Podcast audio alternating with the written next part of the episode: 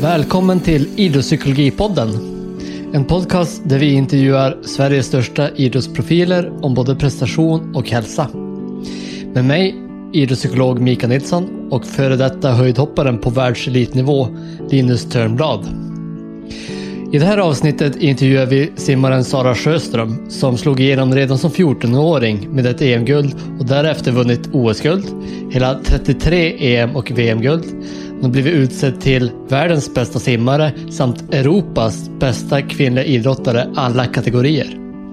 I avsnittet pratar Sara bland annat om hur hon gör för att hantera den skada hon just drabbats av. Hon pratar om vad hennes tränare har betytt för henne vi kommer in på motgångar och hur hon gör för att vända negativa tankar och känslor till en drivkraft. Och slutligen så pratar vi om hennes strategier för att få en hållbar karriär över tid. Avsnittet presenteras i samarbete med gymkompaniet.se som är en perfekt e-handel för dig som vill köpa utrustning till företaget eller hemmet. Allt från enstaka hantel till ett komplett gym. Jag har själv varit kund hos dem flera gånger och upplever att trots riktigt bra priser levererar de hög kvalitet på sina produkter och har mycket snabba leveranser. Nu kör vi igång avsnittet.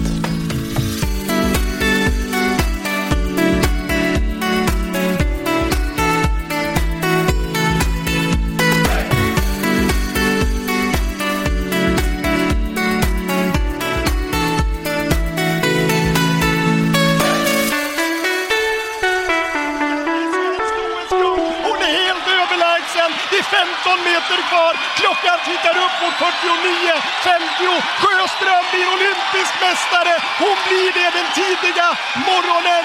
8 augusti och går i mål där på 55. 48.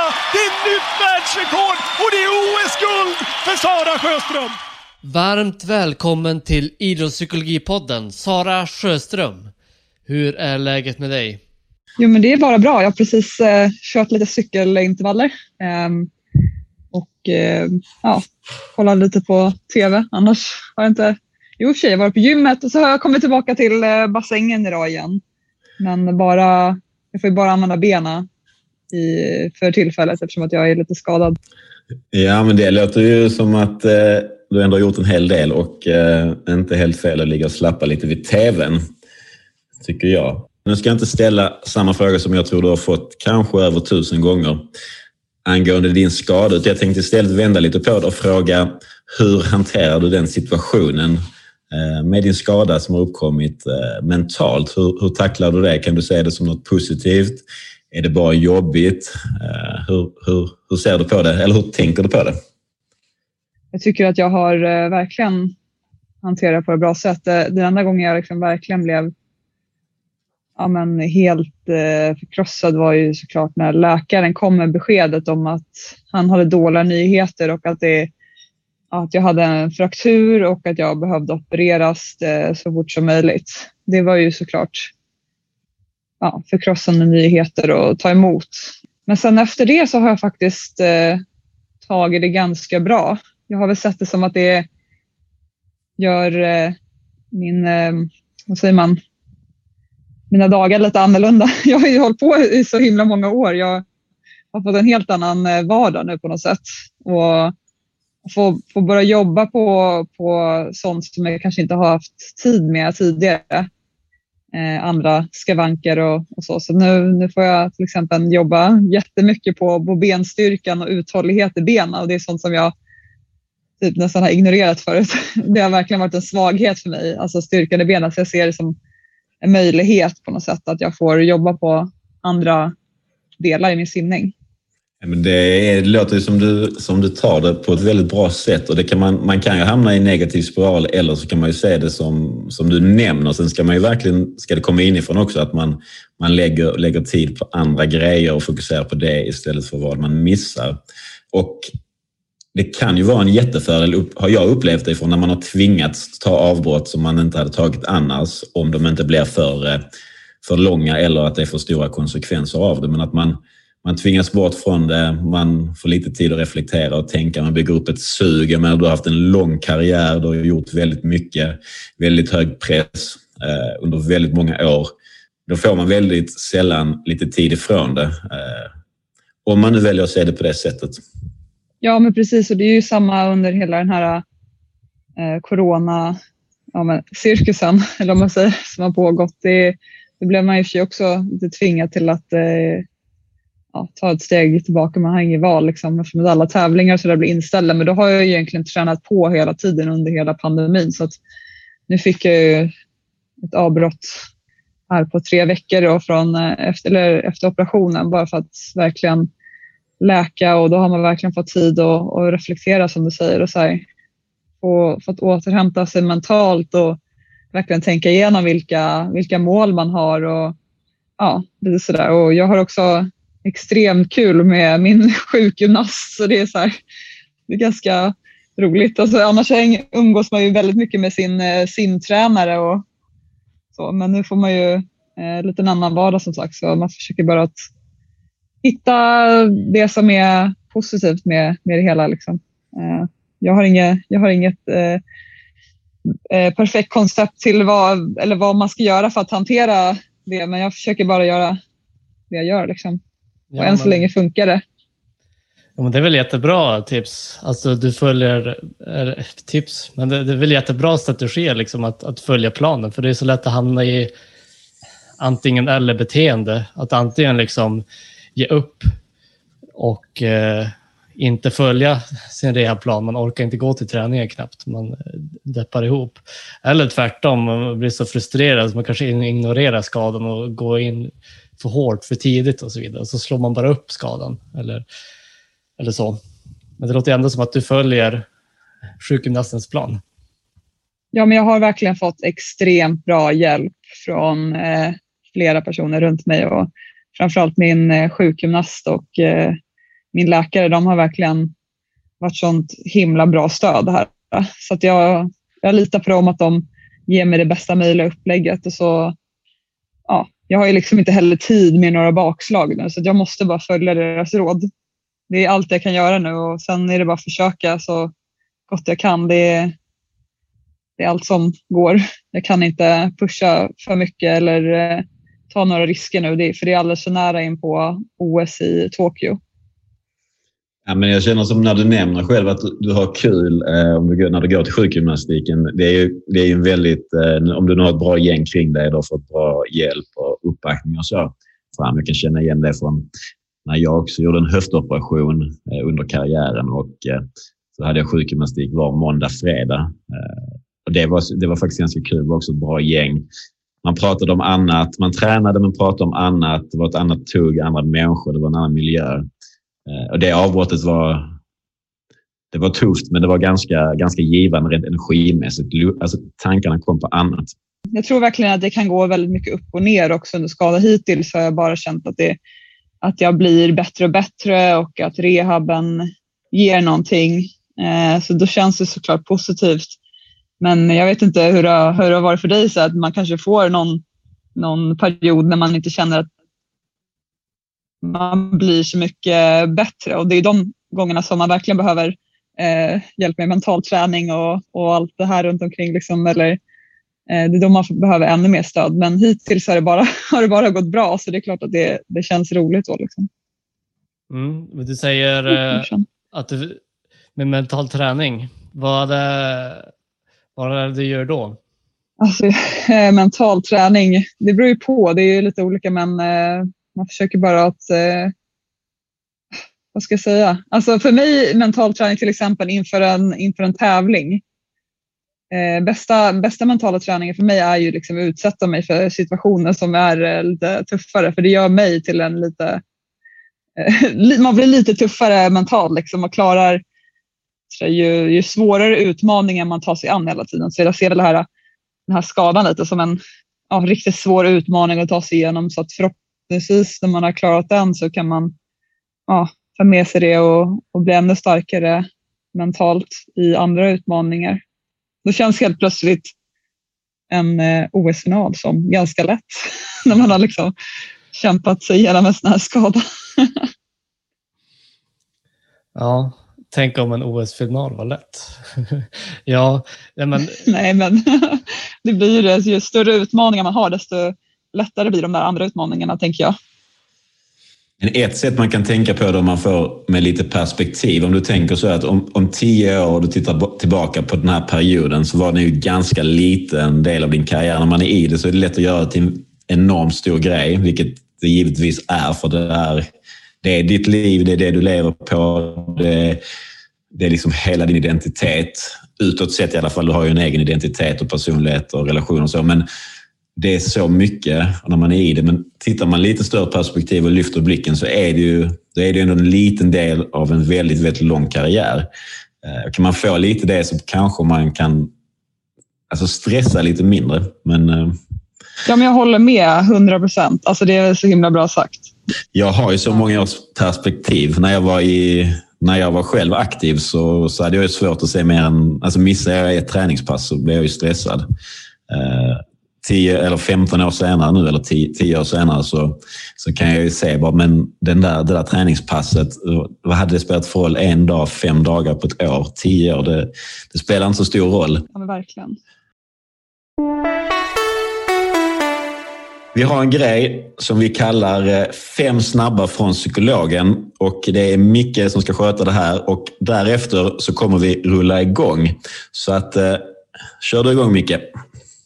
Ja, och den är precis vad det låter som. Fem snabba frågor från psykologer. jag ställer antingen eller frågor relaterat till psykologi. Är du redo för det? Ja, jag är redo. Ja. Är du introvert eller extrovert, skulle du säga? Extrovert. Är du tidsoptimist eller i god tid? Tidsoptimist, 100 procent. Är du hård eller mjuk? Men jag är nog ganska hård, tror jag. Morgon eller kvällsmänniska? Oh, Gud, den där är svår. Eh, jag tror ändå jag är mer morgonmänniska än... Ja, det är jag nog. Ja. Inte för tidigt bara. Men, ja. typ åtta kanske. Idag är du kvällsmänniska. Det här poddavsnittet spelas in på kvällen. Precis, ja.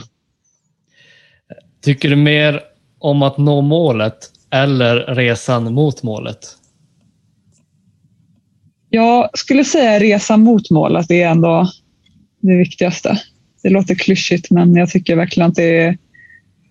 Det inser man när man har vunnit ett eh, OS-guld eller slagit det där världsrekordet, att det är, det är så himla...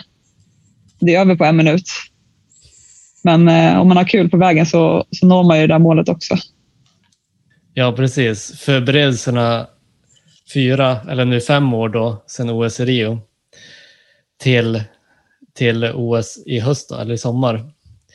Eh, det är betydligt längre än den här tiden som du faktiskt är i tävlingen och som du hinner njuta av, ja, vad det nu blir. Eh, man kan ju hoppas saker. Man hinner ju knappt njuta ibland när man är på de tävlingarna. För man är så himla nervös hela tiden. Så att man går bara och försöker hantera pressen och allting sånt där.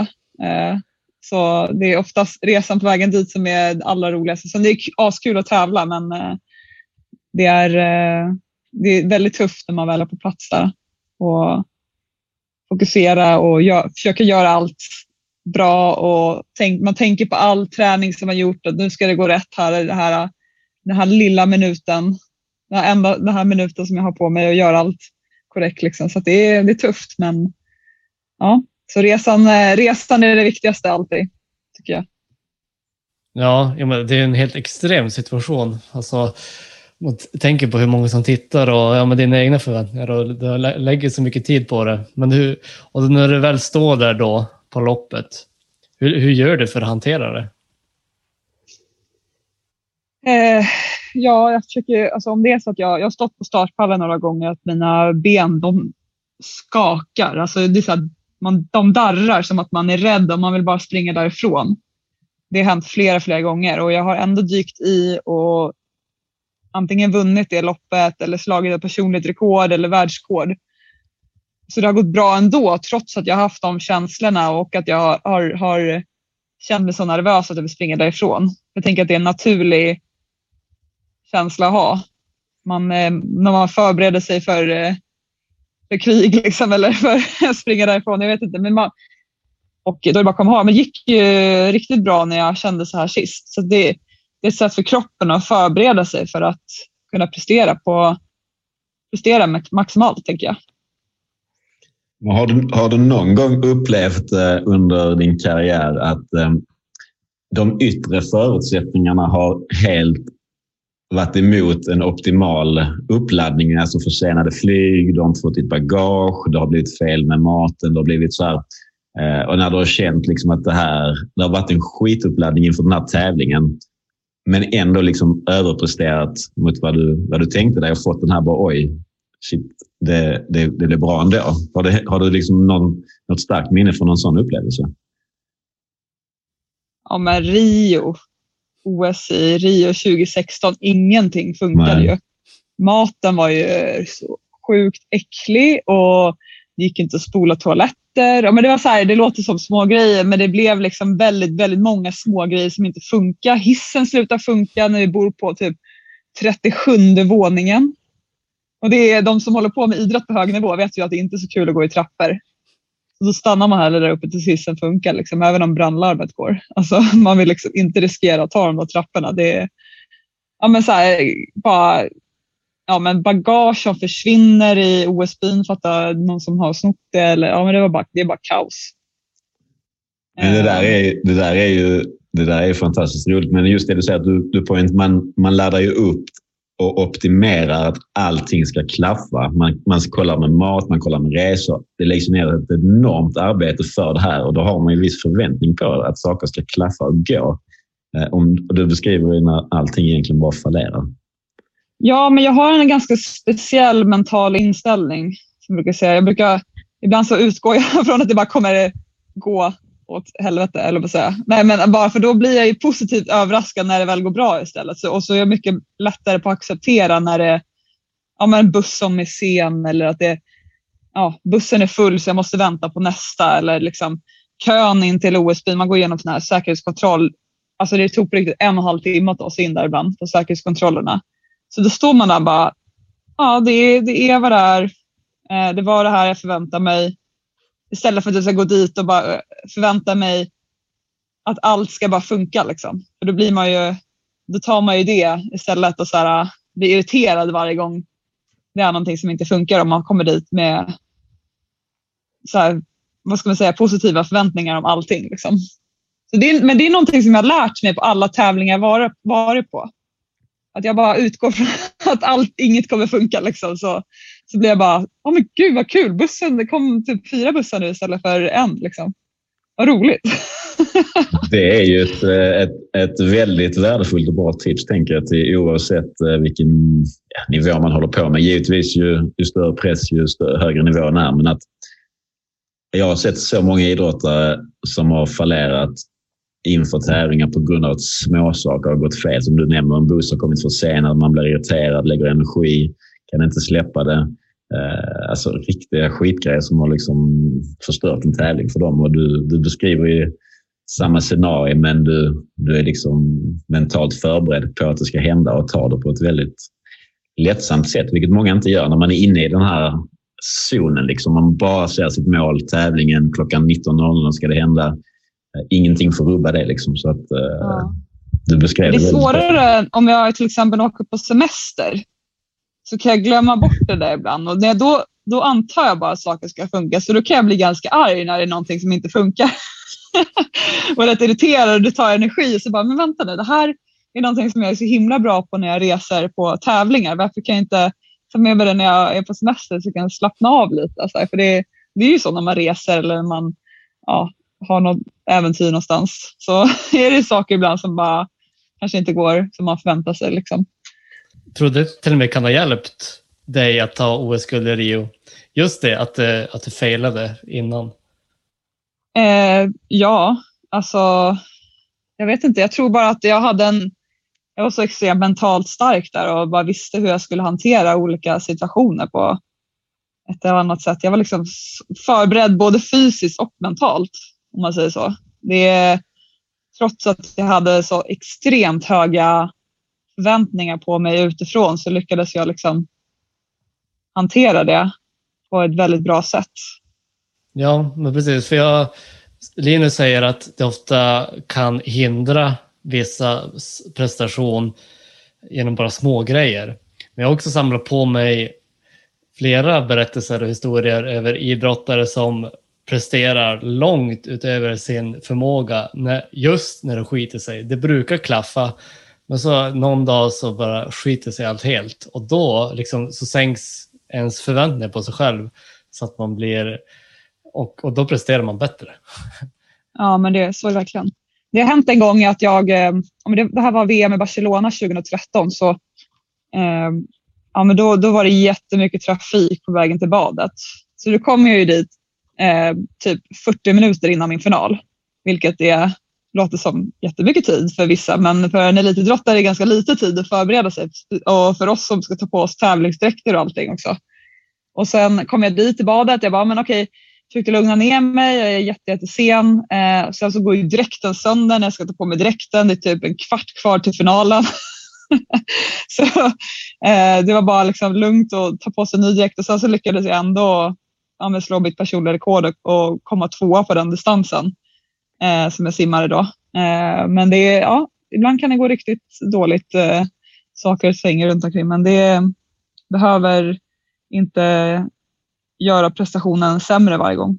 Även om man tänker det i stunden när de sakerna sker. Åh gud, nu kommer det gå dåligt, men ja, det kan vara bra att sänka förväntningarna på något sätt. Ja, men ibland är det de sakerna man inte kan styra över som eh, också påverkar det. Så att, äh, men det är, jag tror många kan lära sig väldigt mycket av det. Definitivt. Och det finns, eh, finns, finns säkert. Jag har också många historier när det har varit samma grej, när det har gått helt åt pipan. Och, och jag tänker liksom, det får gå hur det går liksom, och sen så går det superbra på grund av att man sänker förväntningarna och pressen på sig själv. Ja, och det andra du nämnde, Sara, just att du istället för att se nervositet, att du skakar som något negativt, så vänder du på det och tänker det här ska hjälpa mig att prestera. Och så använder du det till, till att simma snabbare. Det är ju superhäftigt och jätteimponerande att du gör det. Ja, men som jag sa, den mentala träningen kan ju ibland vara att man tar med sig erfarenheter från tidigare tävlingar när man haft de känslorna. Ehm, så att det är, det är viktigt att, det, att komma ihåg hur man, eh, hur man känner innan man har gjort ett bra lopp. Inte bara analysera de dåliga loppen, hur man har kunnat gjort dem bättre, utan analysera hur, vad, var det, hur, vad var det du tänkte och hur, vad var det som hände innan du gjorde det där eh, riktigt bra, den här bra prestationen. Liksom. Så man hela tiden tar med sig det som att lära sig av också. Ja, ja, det håller jag verkligen med om att den bästa mentala träningen är den som sker i, på den faktiska simträningen eller en faktisk simtävling. En mental träning som sker på, i ett klassrum på en eh, madrass. Den är ju inte alls lika effektiv som den som sker där man faktiskt ska göra den. Ja, men verkligen. Jag tänker, jag har också en intressant, eller vad jag tycker är en intressant fråga, det kanske inte kanske bara jag, men om man blickar tillbaka lite i tiden. Du slog igenom ung på en väldigt, väldigt hög nivå, eh, vilket det finns fler som har gjort eh, i historien i, i världen. Då, men det är många och jag skulle vilja säga att nästan de flesta lyckas inte ta stegen därefter till eh, ja, men till den absoluta världstoppen. Man har slått igenom som ung, man har lyckats på mästerskap och pressen blir enorm. Och hur, var det någonting som du reflekterade över i stunden eller någonting du kände en, eh, en enorm press ifrån eller du, du lyckades hålla fokus på ditt eget och gjorde din grej, vilket du har gjort fantastiskt bra. Men eh, var det någon gång där du kände att det var liksom något som påverkade dig eller som du tvingades hantera? Absolut. Men jag kände ju det alltså efter att jag vann EM-guld som 14-åring och sen så vann jag VM som 15-åring och slog världsrekord. Då kände jag ju liksom att det var det här förväntningarna var, men det är säkert bara en engångsgrej och jag hade väldigt tuffa förväntningar på mig från media redan i den åldern och de här, det känns som att jag vet inte, jag bara, jag bara kände själv att många förväntade sig att det här skulle vara liksom en engångsgrej. Jag ville verkligen bevisa för alla och för mig själv att det inte var det. Ja, jag vet inte hur, hur jag gjorde exakt för att få det att funka, men det gick ju inte bra hela tiden. Jag, menar, jag vann EM, men sen var det riktigt tufft. OS gick lite sämre den, det året eh, och då, då började de här eh, spekulationerna komma. Men det var säkert bara en engångsgrej att hon vann EM. Hon kommer aldrig komma tillbaka. Och sen så vann jag eh, VM-guld där året efter OS 2008. Eh, och eh, efter det så åkte jag till ett eh, annat mästerskap och ja, men kom sist typ alla finaler. Och liksom, ja, det, var nog, det är nog den sämsta tävlingen i hela min karriär. Eh, och då var det också så ja, det här var absolut en engångsgrej. Hon kommer inte att vinna VM eller EM igen. Nu, nu vet vi det. Eh, och det var ju så jag själv tänkte också såklart. Eh, och sen så bjöds ju tävlingsdräkterna som jag hade där 2008-2009 som var så superdräkter som, som alla slog. Alltså det slogs ju så sjukt mycket världsrekord i simning 2008 och 2009. Och jag var en av dem som slog världsrekord där och det var med den här superdräkten. Och när, när den dräkten förbjöds då i årsskiftet, men när den förbjöds då, eh, 2010 så tänkte jag okej, okay, men det kanske bara, jag kanske bara var snabb i den, den där tävlingsdräkten. Kommer aldrig vinna igen. alltså, jag var ju så hård mot mig själv hela tiden. Så det var riktigt tufft att, att hantera det och samtidigt man är tonåring som eh, har andra problem också i livet som pågår massa, vad det nu är för någonting, som man går igenom som tonåring. Liksom. Och eh, ja, det var, det var tufft och sen så eh, ja, lyckades vi ändå vinna EM då 2010 trots en riktigt, riktigt tuff säsong träningsmässigt med både motivation och ja, eh, självförtroende och allt vad det var. Eh, så lyckades jag verkligen vända på det när det väl gällde. Det var riktigt tufft, till och med på det mästerskapet på försöken och semifinalen. Även där var det ju supertufft. Men jag, någonting hände när det var dags för final. Jag bara, okej, okay, nu, nu ska jag bara släppa allting, som, alla så här konstiga tankar som jag går och tänker, tänker på. Jag ska, jag ska bara, jag ska bara gå ut och så ska jag försöka vinna det här loppet. Jag kan inte göra något annat. Så får vi se vad det blir. Och då hade jag kommit fyra två gånger på det mästerskapet också innan. Innan jag vann det här guldet sista dagarna. Så att, ja, det var där jag visste, okej okay, nu, det här var ingen engångsgrej. Nu ska, jag, nu ska jag göra det tio gånger till. Bara för att liksom verkligen visa var skåpet ska stå. Så efter det har det blivit 20-tal EM-guld eller någonting sånt där. Så att, eh, det har ju funkat. Det är svårt att, sammanfatta det på något annat sätt än att det är ju en fruktansvärd mental, eh, mental styrka att kunna göra så. Eh, hur, hur tänker du Micke? Vad säger du? Ja, verkligen. Just att eh, i en sån tuff period ändå kämpa vidare. Nästan använda den, eh, det, det, du säger som eh, folks eh, åsikter om dig och din prestation, att du använder det till att kämpa hårdare. Istället för att, ja precis, det var ju ett tag där du nästan själv tvivlade på dig själv. Men att ändå körde vidare, det är enormt imponerande.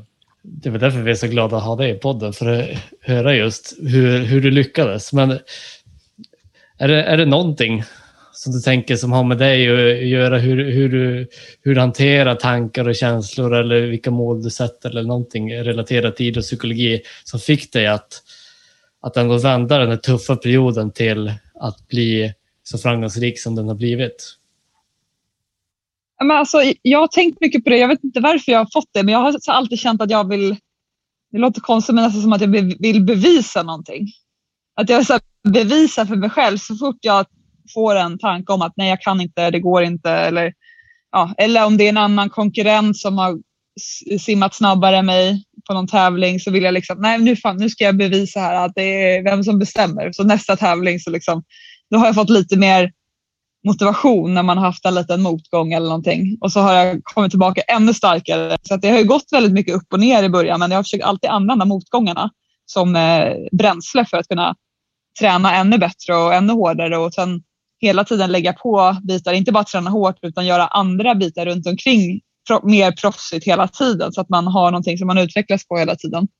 Ja, det är, det är mycket, som, eh, mycket man ska jobba på för att verkligen bli bättre. Jag hade en fantastisk tränare också som, som jag funkade väldigt bra ihop med. Eh, och han var ju så duktig att eh, ja, hitta sätt för att få mig att tycka det var kul på träningen också. Eh, och för att, eftersom att det var 100 meter fjärrsim då, som var min huvudgren och jag hade redan världsrekord på den som, som eh, 15-16-åring. Eh, så, så tänkte han, okej okay, det kommer bli väldigt svårt att fortsätta förbättra den här tiden du kommer säkert göra det någon gång, men det kommer bli tufft. Så då började vi faktiskt satsa på lite andra simsätt och andra grenar också. Då utökade vi mitt program. Jag började simma 50 fritt och 100 fritt och 200 fritt. Och, så jag hade så mycket grenar helt plötsligt så att då hade jag nästan alltid någonting som jag eh, förbättrades, förbättrades på varje tävling. Så jag hade någon typ av utvecklingskurva ändå. Även om eh, jag var långt ifrån mina personliga rekord på 100 meter fjärilsim så kunde jag ändå se en utveckling någonstans. Så att det, var, det tror jag var det som hjälpte mig att eh, eh fortsätta att eh, ja, bli ännu bättre inom simningen. Det där är ju eh, fantastiskt ledarskap eh, och det, är också för, det är också, krävs att en eh, aktiv är öppen för att våga göra de här grejerna, våga göra andra saker eller andra grenar, discipliner eller positioner om man är i en lagidrott. Jag var inte alltid villig att göra det, men grejen okay. var att han var tuff. Han var så här, nu, nu ska du göra det här. Nej, jag vill inte simma 200 fritt. Du, nej, men du, du kommer behöva det här. Det här kommer vara, det här, jag lo, lo, alltså, trust me, det här är det du behöver. Jag bara, så jag var liksom, som tonåring som man var, liksom, försökte man ju hitta sätt att lirka sig förbi eh, hans idéer liksom, hela tiden. Men eh, han var sträng och det, det tror jag var riktigt eh, bra för mig då. Det låter ju som väldigt bra eh, ledarskap och just med den mentala biten att han får dig kanske fokusera bort lite ifrån det som är då var din eh, huvudgren och där det är enormt mycket press om dig själv, vilket kan göra att det kan hämmas ibland. Om man då bryter av det mönstret man gör någonting annat. Det är ju ehm, det är väldigt bra. Det är också att våga göra det då som tränare i denna situation. Att våga göra det även om du säger emot och är lite motsträvig, vilket man är. Jag hade varit likadan. Ehm, framförallt i en yngre ålder så hade jag inte velat göra någonting annat. Men det är precis vad jag hade behövt göra för att inte köra fast alldeles för mycket i det tänket man har. Så att, eh, där är ju ett jättebra bevis på eh, en bra, ett bra ledarskap och det är kanske många och många som kan lyssna på det här som kan, kan ta till sig det som ledare att det är ju ett superbra knep och det har ju bevisligen fungerat väldigt bra för din del, framförallt under den perioden. Ja, men jag tror eh, alltså för mig var det viktigt att ha en, eh, en tuff coach som vågar säga ifrån. Det hade inte funkat för mig att ha en snäll coach som ska vara min kompis hela tiden. Liksom. Det, jag behövde en tuff eh, som kunde eh, argumentera med mig.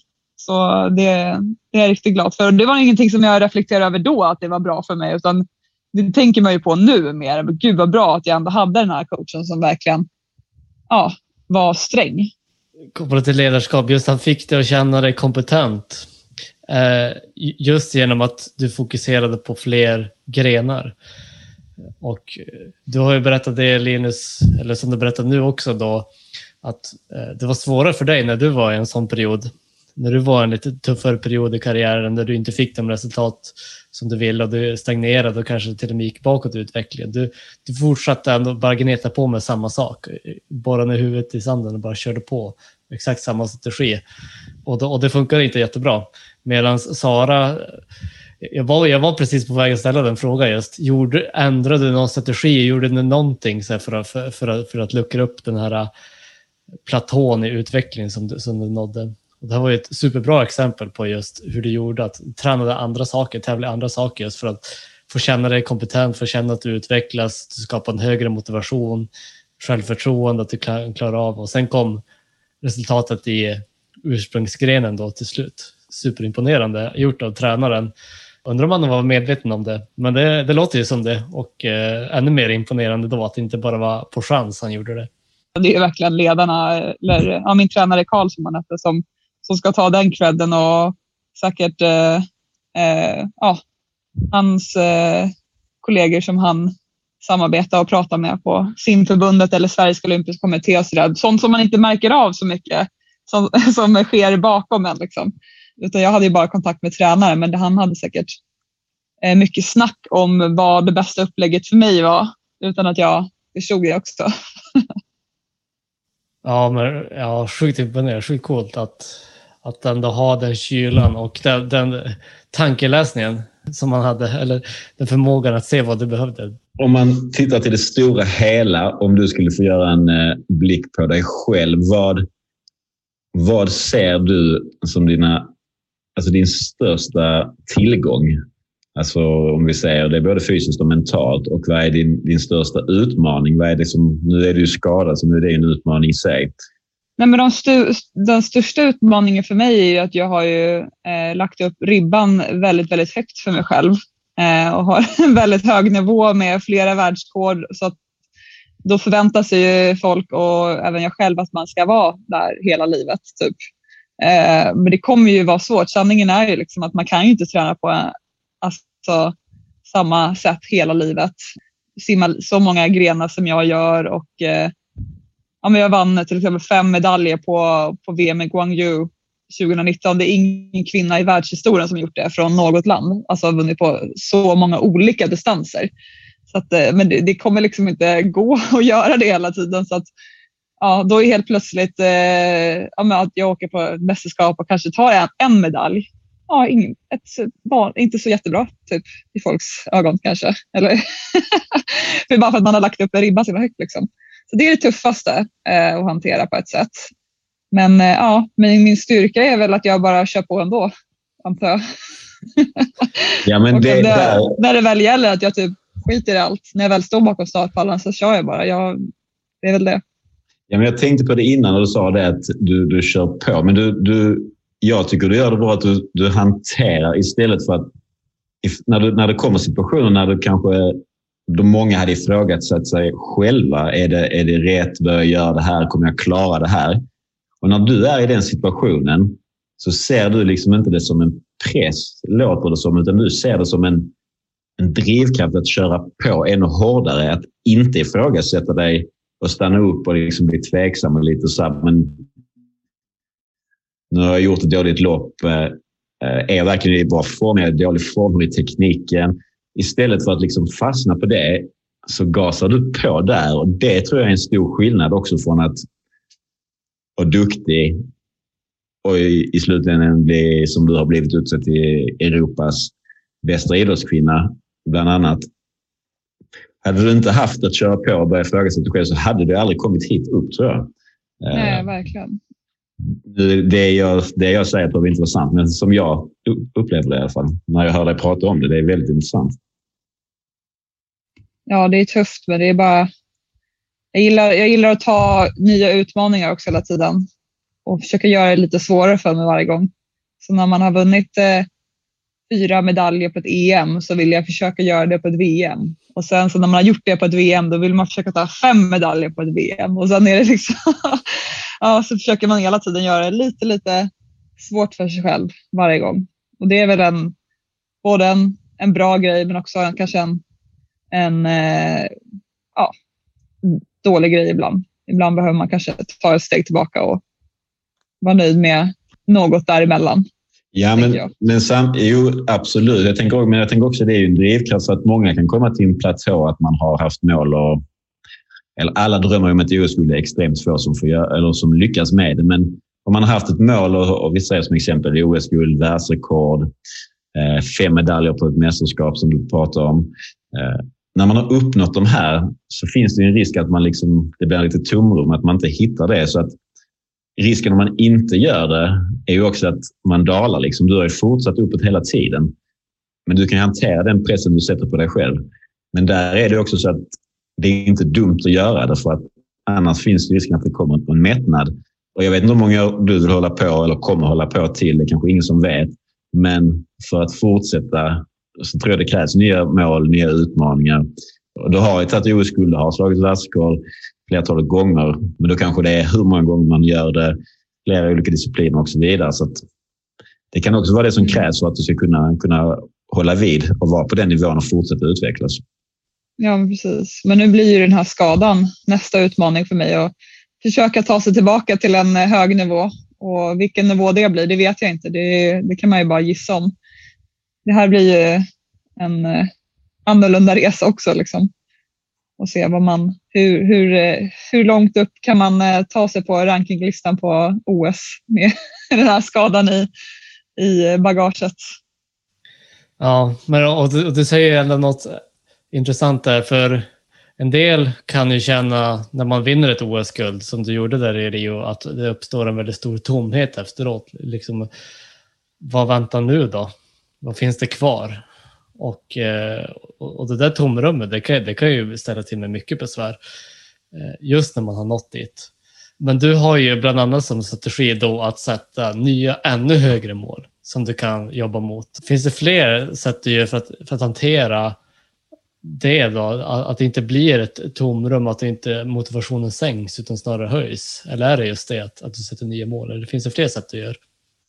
Alltså, någonting som jag nog är väldigt bra på och har blivit bättre på under hela min karriär och för, det är att eh, stänga av lite grann.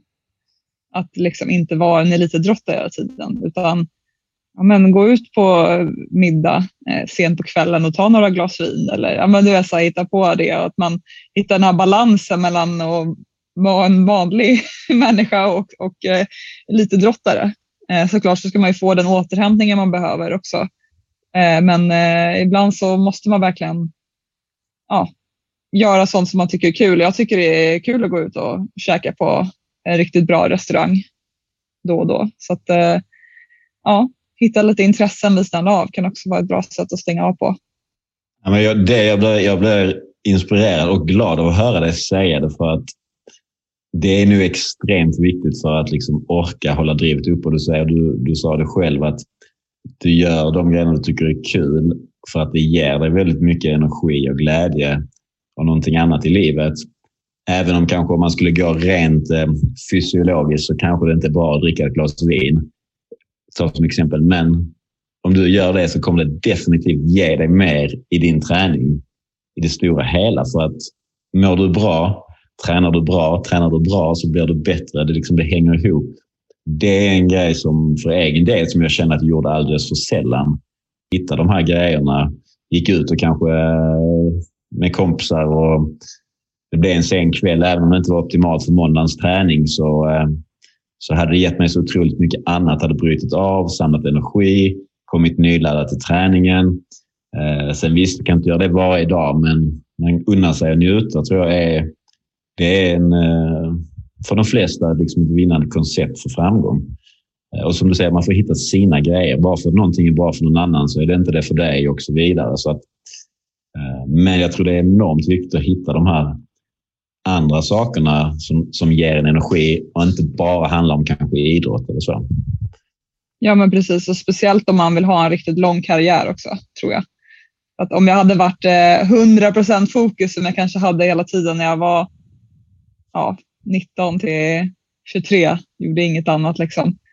Om jag hade gjort det fortfarande hade jag nog tröttnat ganska mycket snabbare. Men nu kan jag gå ut och hitta på andra grejer ibland och åka på semester till Italien. Nu kan man inte göra det på grund av corona, men i vanliga fall så kan man ju ta en spontan weekend någonstans eller bara åka på semester. Liksom. Inte bara alltid resa bara för att man ska simma eller gå på träningsläger utan faktiskt åka iväg och hitta på något roligt ibland. Ja, det är, vi är, unna sig, våga göra det och våga, som du, våga åka, detta, i ditt exempel, våga åka på en resa som inte är fokus egentligen på träningsläger eller liknande man kan ju träna ändå trots att man reser iväg. Jag har åkt iväg till ja, men en vecka i New York någon gång och då, då tränade jag ändå varje morgon. Så gjorde något lättare pass eller simning eller styrketräning på förmiddagen och sen går man ut på stan och kör sightseeing hela dagen. Liksom. Så, att, eh, ja, så, så kan man också göra för att om, om, man tycker det är kul, kanske inte en gång i månaden men liksom några gånger per år i alla fall, att man kör aktiv eh, vila eller, eller sådär. Nej, jag, jag instämmer bara. Jag tycker det är, min egen del gjorde det alldeles för lite och min träningspartner som jag tränar med, vi, vi, på slutet då gjorde vi också ett par resor till USA, bara några veckor. Eh, vi båda då fick sluta alldeles för tidigt, men när vi reflekterar tillbaka så, så ångrar vi att vi inte gjorde det mer. För att vi fick ut så mycket mer och det hade liksom inte gjort så mycket som du säger. Man, man behöver inte göra det varje månad, men någon gång då och då. Och det är olika. Gillar man att resa, äta, vad det nu kan vara. Så, men, men unna sig det för att samla energi eh, eller bryta av. Jag tror det är, som du säger, för en lång karriär är det nog väldigt viktigt. Och du, du var ju på en hög nivå redan som 14-åring. Eh, var du på högsta nivån och ska man hålla det i två decennier så, eh, så krävs det nog att man inte kör fast för mycket på, på samma grej.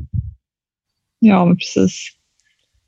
Ja, och, och, och det här det där vill jag skicka till så många personer som man möter som just tänker precis tvärtom, som tror att man måste optimera allt i varje millimeter, precis allting.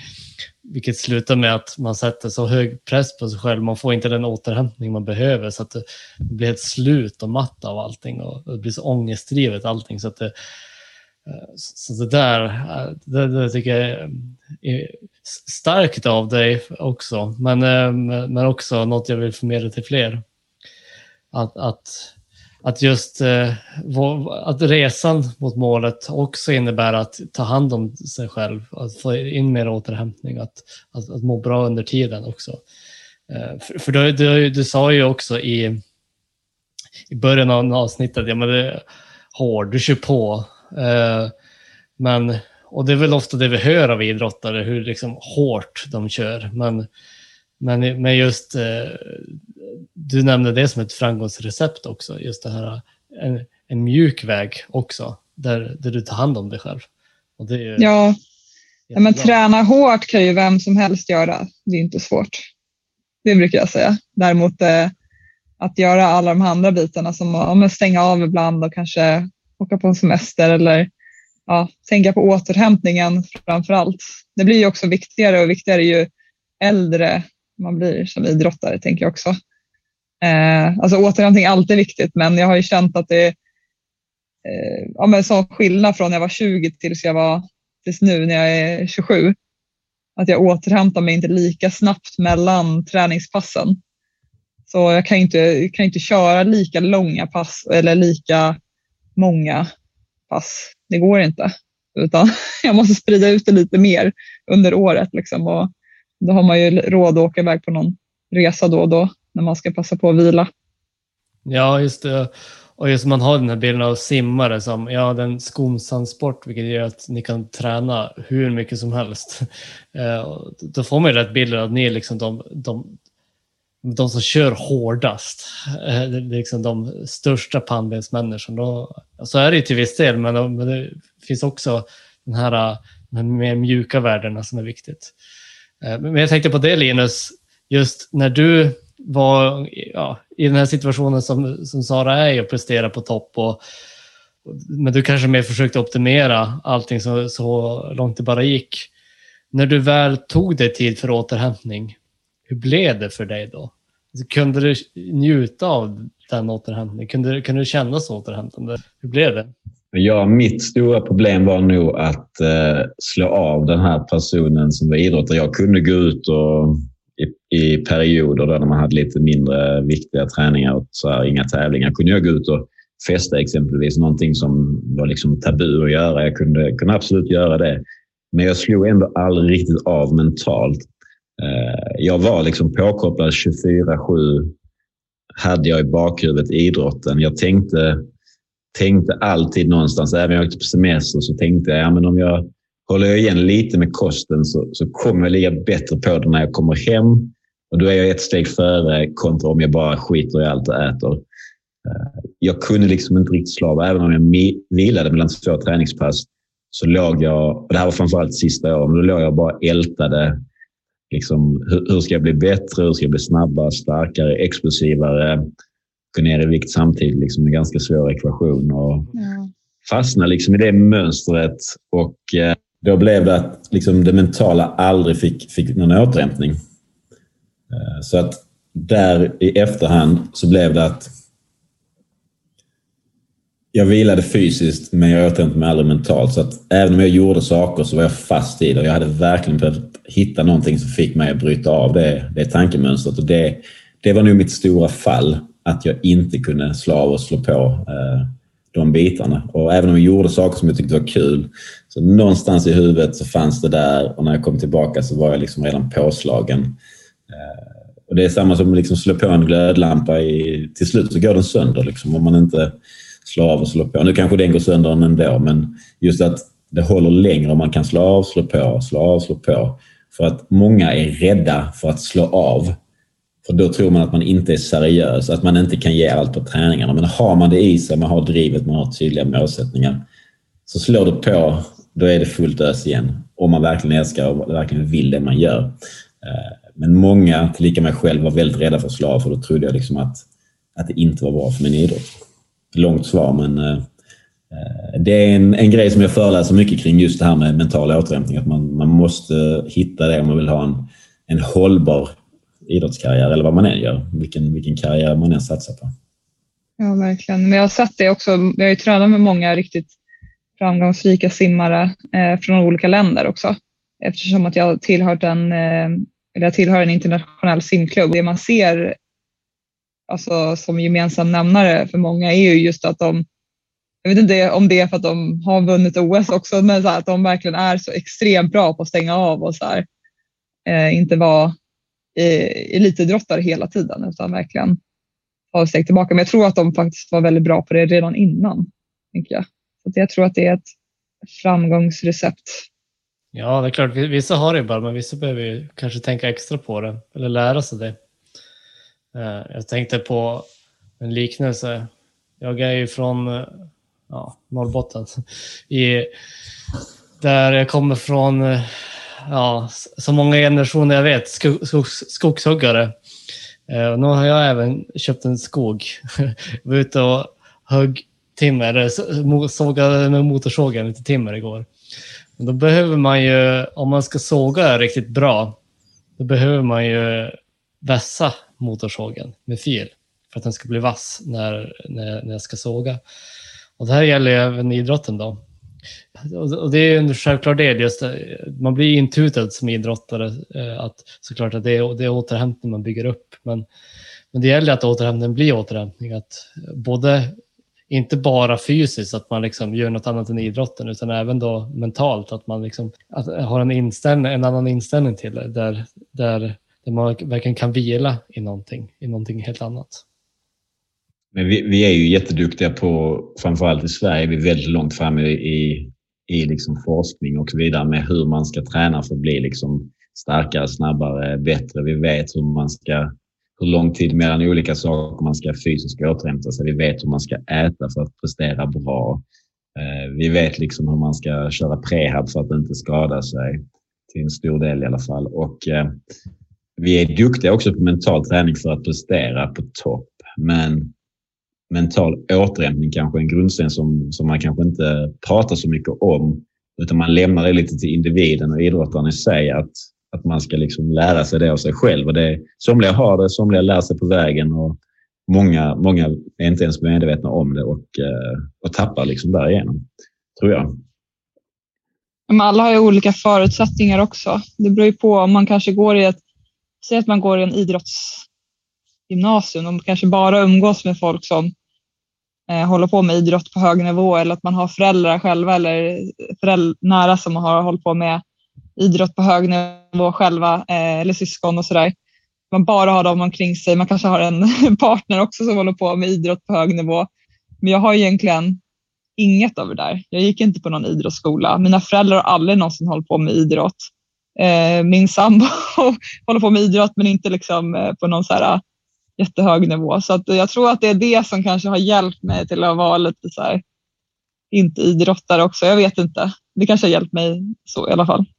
Men alla får hitta sitt sätt att få det och, och, så man hittar det där eh, mental återhämtning eh, på bästa sätt.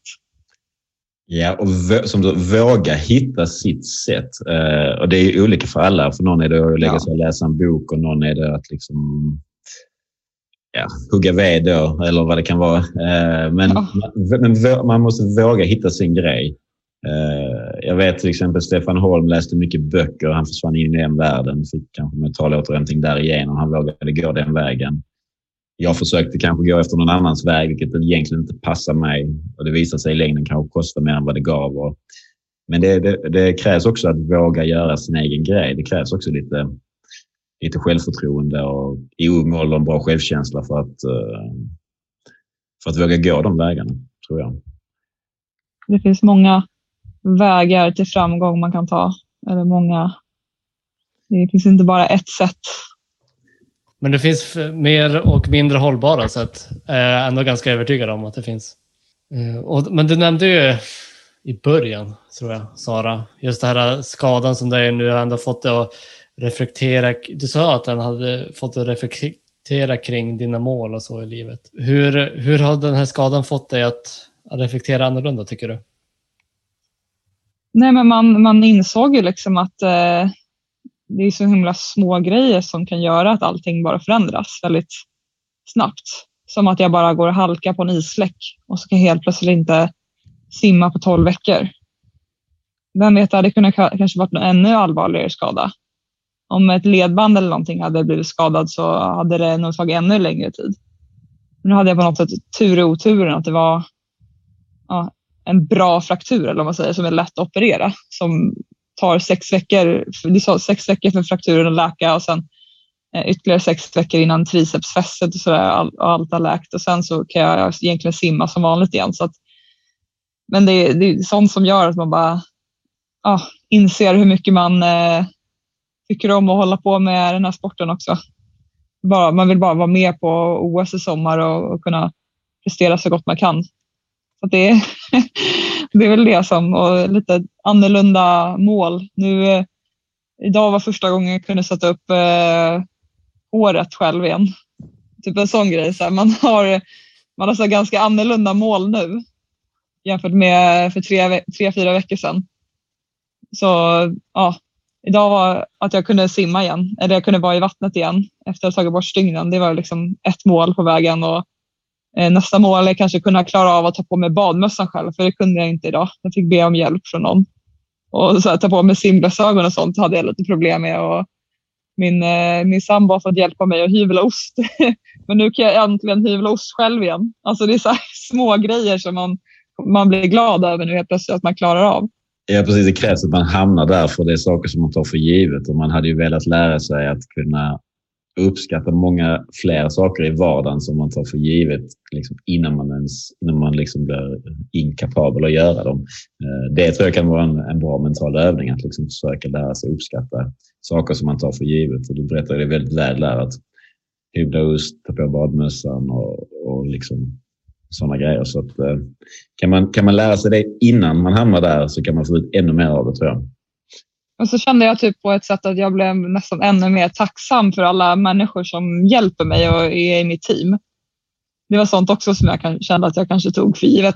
som alltså, simtränare och sjukgymnaster och eh, ja, men egentligen ja, men Sveriges olympiska kommittéer som bara de har en som jobbar nästan heltid med mig nu liksom, eh, för att eh, få mig att återhämta mig på bästa sätt. Så att det, allt sånt där tog man nästan för givet innan.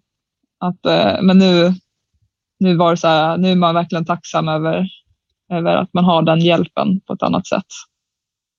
Ja, och jag, jag tycker det också, du kanske inte är medveten om det själv, men det, det låter också som en strategi du har just att att, att sätta betydligt lägre mål och sätta, del, och sätta delmål på vägen mot ja, men, nya framgångar. Så. Men, men det är inte alldeles självklart att folk gör det.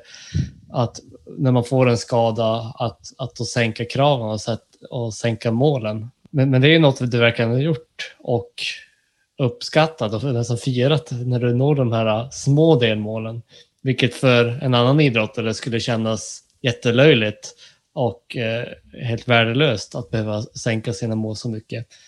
Vilket gör att, man, att det är stor risk att man, avst att man gör avsteg från rehabplanen, att man inte kommer tillbaka i, i eh, den form som, som man skulle ha gjort om man hade följt planen.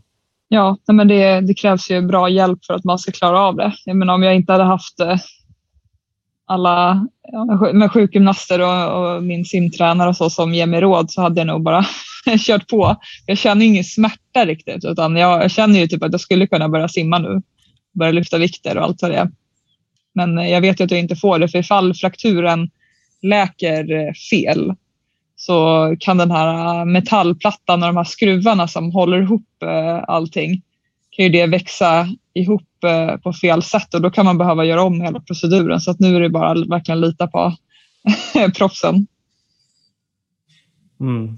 Och kopplat till dagens tema med idrottspsykologi, gör sjukgymnasten eller de som är runt omkring dig, hjälper de dig med det här mentala eller gör, gör de någonting i sitt bemötande eller kopplat till psykologiska aspekter som hjälper dig, tycker du? Nej, men de eh, klappar ju händerna också. Så här, om jag klarar av att nudda huvudet igen eller om jag... alltså så här, men de blir jätteglada när de ser de framstegen som jag gör. Och är väldigt peppande och, och ja, man får mycket så bra jobbat och mycket pepp. Annars är det en annan eh, strategi tränarna gör när man är frisk så vill de ju bara nästan trycka ner den hela tiden och bara nej, nej, nej, det här är inte tillräckligt mycket. Du måste träna hårdare. Men nu är det så här, de blir väldigt glada och stolta över så små grejer och små saker som man gör bättre hela tiden. Så det är väl det som gör att jag tycker det är så kul också. Att få en annan typ av bekräftelse nu känns som. Vilket är både bra och dåligt. Men Ja, precis. Du kanske blir sugen att skada dig igen för att det var så himla nice. Nej, det är absolut inte. Nej, gud, det här är sista gången. Alltså, jag hoppas verkligen. Det är, det är extremt tufft. Och, ja, man, man vill ju komma tillbaka och börja maxa i poolen såklart. Det är ju det. Men jag försöker bara hitta bästa möjliga sätt att hantera det här på. Det är ju att försöka vara, eh, ja, men bli verkligen fira när man, när man klarar av och ett litet mål på vägen. Men, men jag tänker så här då, att som lite avrundning så tänker jag att vi måste reda ut lite myten som vi var inne på från allra första början. Det var det, var det här, är du morgon eller kvälls, kvällsmänniska? Alltså människor har man ju väldigt mycket förutfattade meningar och eh, det har ju framförallt jag. Jag är väldigt medveten om det. Men jag tänker så här att min förutfattade mening om simmare är att man måste vara morgonmänniska att man tränar väldigt, väldigt tidigt på morgonen. Varken sig man vill det eller ej. Och förr i tiden kanske, det var strax innan jag, jag tror det strax innan vi båda två var i full gång. Men då åkte friidrottslandslaget och simlandslaget på en del träningsläger tillsammans och uppladdningsläger. Och då var det ju friidrottarna var ju väldigt eh, förslappade och tränade i första passet vid 11-12 på dagen medan simmarna mötte för på väg hem från sitt andra pass mötte de friidrottarna när de var på väg till sitt första och enda dagspass. Eh, så jag tänker att man stämmer det och tvingas man väl inte in i, tvingas man inte in i att det är en morgonmänniska, varken som man vill eller är. Det finns ju många anledningar eh, till att man tvingas till att vara morgonmänniska. Dels är det ju bassängtider. Man tar ju den bantiden man får. Ofta får ju simmarna de eh, bassängtiderna klockan Ja, vissa får ju fem till sju på morgonen och sen är det också att många går i skolan så då vill man ju få sitt träningspass gjort innan man går till skolan. Och sen ska, ska man ju hinna med att köra två träningspass varje dag nästan. Eh, så då, då måste man ju köra det ena tidigt på morgonen och sen det andra på eftermiddagen för att man ska få så lång mil, vila som möjligt. Eh, för om jag kör mitt eh, morgonpass klockan 9 till 11 och sen nästa klockan 5 till 7 så kanske det inte är tillräckligt lång vila. Så då är det bättre att eh, köra det lite tidigare så att man får ja, men en eller två timmar extra vila eller något sånt där. Men eh, jag har faktiskt gått ifrån det där lite. Jag har inte, jag har inte kört så jättetidiga träningspass själv och aldrig någonsin gillat det. Eh, om eh, det står klockan sju på träningsprogrammet och då kommer jag en timme senare eller något sånt där. För det, det låter jättedivigt, men jag klarar det, inte av det. Men är det tidsoptimisten då som kommer in och du tänker sju och så blir det åtta, så kan du skylla på det? Alltså vår träningstid här i Stockholm är 8 till 10 eh, och jag fick mm. faktiskt gå och säga till min tränare ganska nyligen, eh, precis innan jag skadade mig, alltså, jag klarar inte att gå upp i... Det var ju så mörkt i december och januari, det var helt becksvart ute. Liksom. Eh, jag bara, alltså, jag klarar inte, jag måste gå upp typ när det börjar bli ljust ut i alla fall och så kommer jag till träningen när jag liksom vaknar till. Så då hoppar jag i en timme senare eller sådär. Det, och det är framförallt under vintern som det är riktigt tufft att gå upp så där tidigt. Alltså det, jag klarar inte det, men jag är imponerad på de simmarna som gjort det. Jag vet att de australiensiska simmarna gör, simmar ju väldigt tidigt, mest för att undvika solen. De bränner sig alldeles för mycket om de är, går och simmar eh, efter klockan sju. Jag tror jag, jag, är faktiskt nöjd med det, med det svaret. Man kan ju se det som en, eh, om man är, håller på med simning kan man ju se det som en morot. Om man eh, blir tillräckligt bra så kan man träna lite senare än mellan fem och Det kan man faktiskt göra och då slipper man också, när man inte behöver gå i skolan eller gå till jobbet mellan eh, träningspassen också så underlättar ju det. Mm.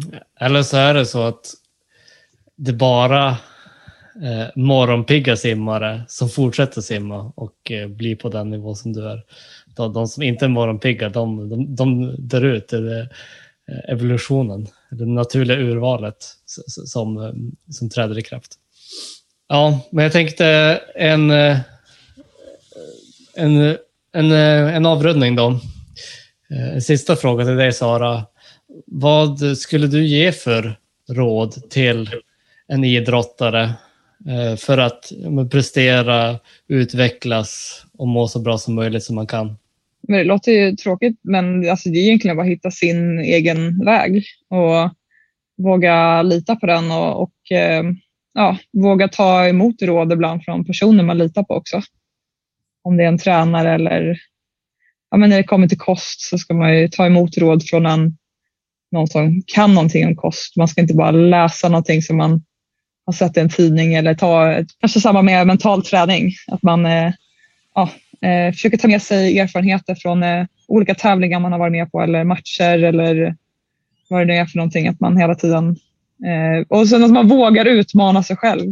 Att man inte är rädd för att ja, ta sig an en utmaning som man kanske tror är lite för tuff. Ja, men det är väl jättebra eh, råd, tänker jag, från dig då. Tack. Eh, ja, och det är väl ett jättebra avslut på den här intervjun. Tack så jättemycket. Det var superkul att vara med och få prata med er. Ja, tack så mycket.